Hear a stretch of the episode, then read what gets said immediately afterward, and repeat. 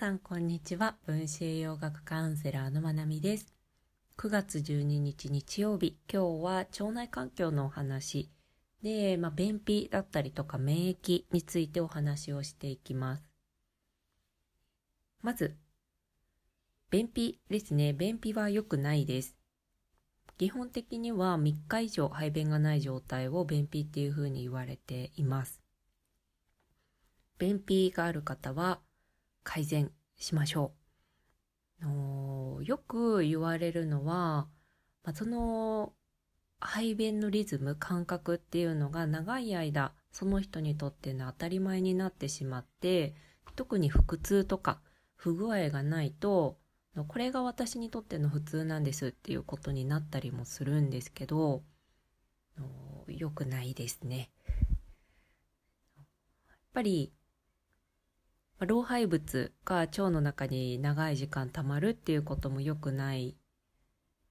ですし、デトックスがいいってされるのも体に不要なものを体外に出す。それで体の機能を高めていくっていうところがデトックスの目的になってくると思うんですよね。けれども、便秘がある以上、デトックス完了しないです。完了しないどころか始まらないので、とにかく便秘がある人は、あの、何が原因なのかっていうところを見ていって、の改善していくことがとっても大事ですね。の今目立つ不調がなかったとしても便秘が改善することでさらにいい状態になるんじゃないかなと思います。ね、あとは、ま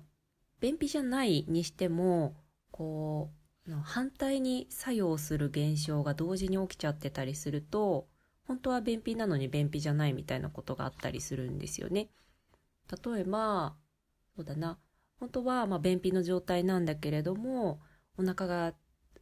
すごく冷えてる。そのことによって、まあ、便秘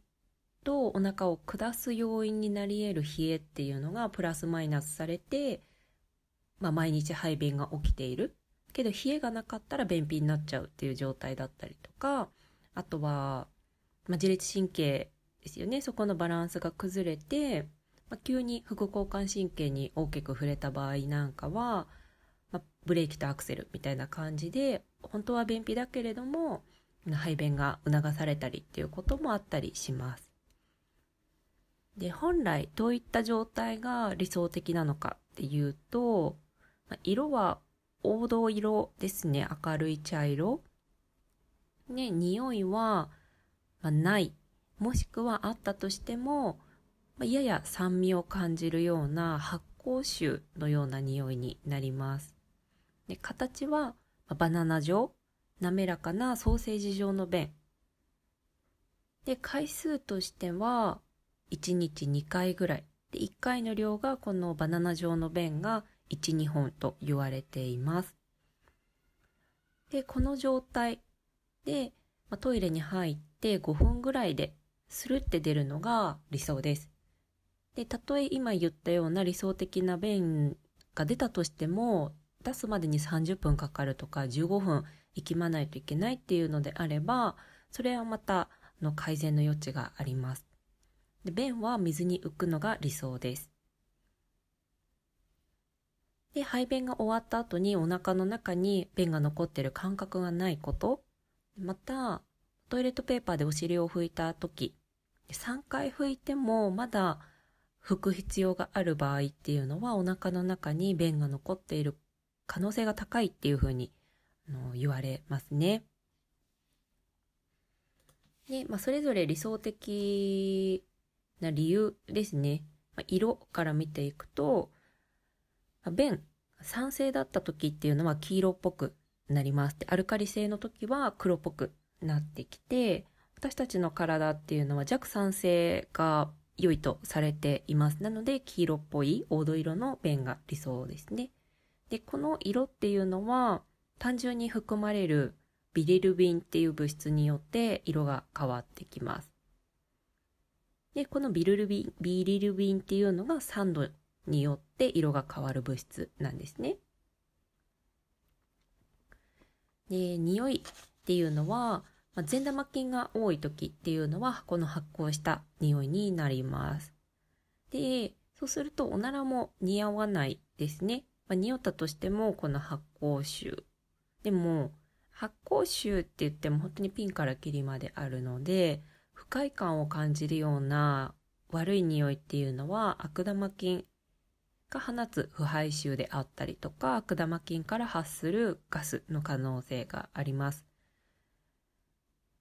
で、まあ、トイレ出た後に消臭剤を使わないといけないとか、まあ、次入った人が不快になるぐらい匂いが強い時っていうのは腸内環境を改善した方がいい合図になります。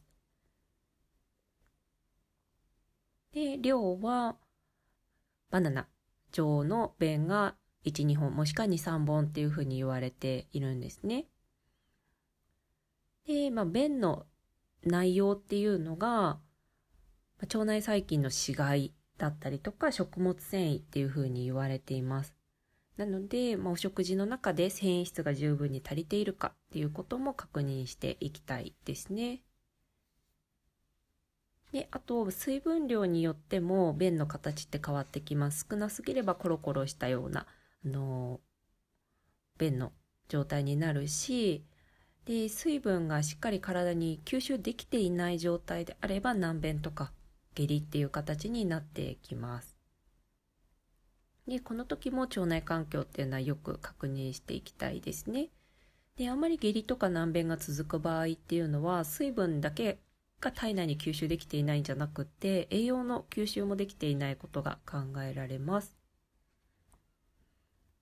はい。で、まあ、便秘ですね。大きな原因っていうのが、まあ、4つほどあると言われています。で1つは食事。で次に運動。で3つ目がストレス。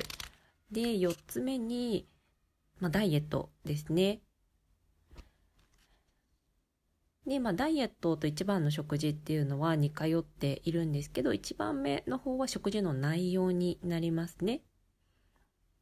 で、しっかりバランスよく食べられているか、で、まあ、極度にあの油脂質が足りなくないかとか水分が足りなくないか繊維質が十分に取れているか。この辺が大事になってきますね。であと発酵食品っていうのも腸内環境にいいのでこの辺も十分に取れているのか。でこの辺りっていうのはシーボの方はまた別のアプローチが必要になるので全ての人にとって食物繊維が必要だったりとか発酵食品が合うかっていうとそうじゃなかったりします。本当にここが個別化ですね。それぞれにとっていいものを選んでいく必要があります。で、二つ目の運動ですが、のお腹周りの筋肉が刺激されるっていうことが腸の前動運動を促すためには必要になります。なので、食事も気をつけているし、水分もしっかりとっている。で、ストレスマネジメントも十分にできているけど、便秘っていう方はお腹周りに刺激を与えてあげることが必要だったりします。まあ、腸もみのマッサージだったりとか、あの、足を上げ下げすることでもお腹への刺激っていうのは加わるので、そういったの体の外側からの刺激を与えてあげるといいですね。で、まあ、次にストレスっていうのは、私たちの胃腸は自律神経の副交感神経の支配下になっています。でなので、まあ、いつも緊張しているような状態で交感神経が優位になっている時っていうのはなかなかの腸の動きも活発にはならないので、まあ、ストレスマネジメント大事になってきますね。で旅行で旅行に行くと便秘になるっていう方なんかはこの自律神経のバランスが大きく関わっているんじゃないかと言われています。であと、まあ、長いフライトを伴う旅行の時なんかだと、水分摂取量って減るんですよね。やっぱり、あの、あんまりトイレに行けなくなったりとか行かないようにとかで水分をあの節制したりとか、あとは機内って結構乾燥するので、いつもよりより多くの水分が必要になったりします。で、まあそもそもの旅行っ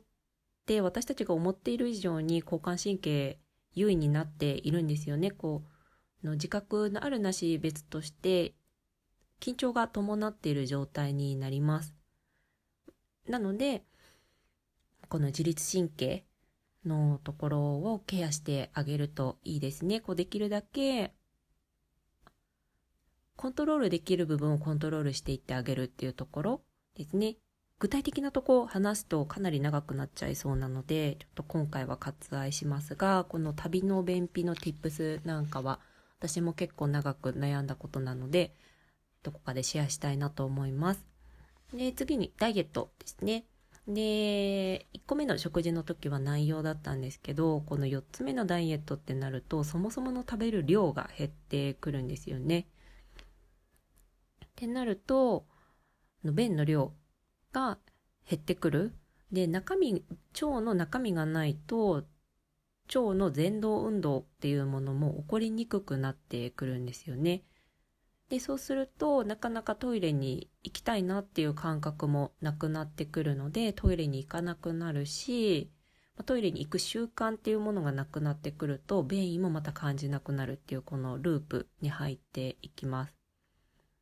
で、やっぱり水分の摂取量が減ってしまったりとか、脂質で、脂質も水、えっ、ー、と、便秘の改善にはすごく大事なので、その辺の摂取が極端に減ってしまったりすると、とこの辺、便秘につながってきますね。で、あとは、まあ、食事を極端に削るっていうところから、ミネラル不足、特にマグネシウム不足してくると便秘になります。なので、まあ、ダイエット。ね、これはまた本当に丸々講座にしたいなって思うぐらい話すことがたくさんあるトピックになるので、あの深掘りしすぎないようにと思うんですが、ね、ダイエットも本当に考えたいこといっぱいありますよね。本当にいつか、あの、中学生、高校生向けに、あのダイエット講座したいなってずっとずっと思っています。当にそろそろ行動に移したいなって思っています。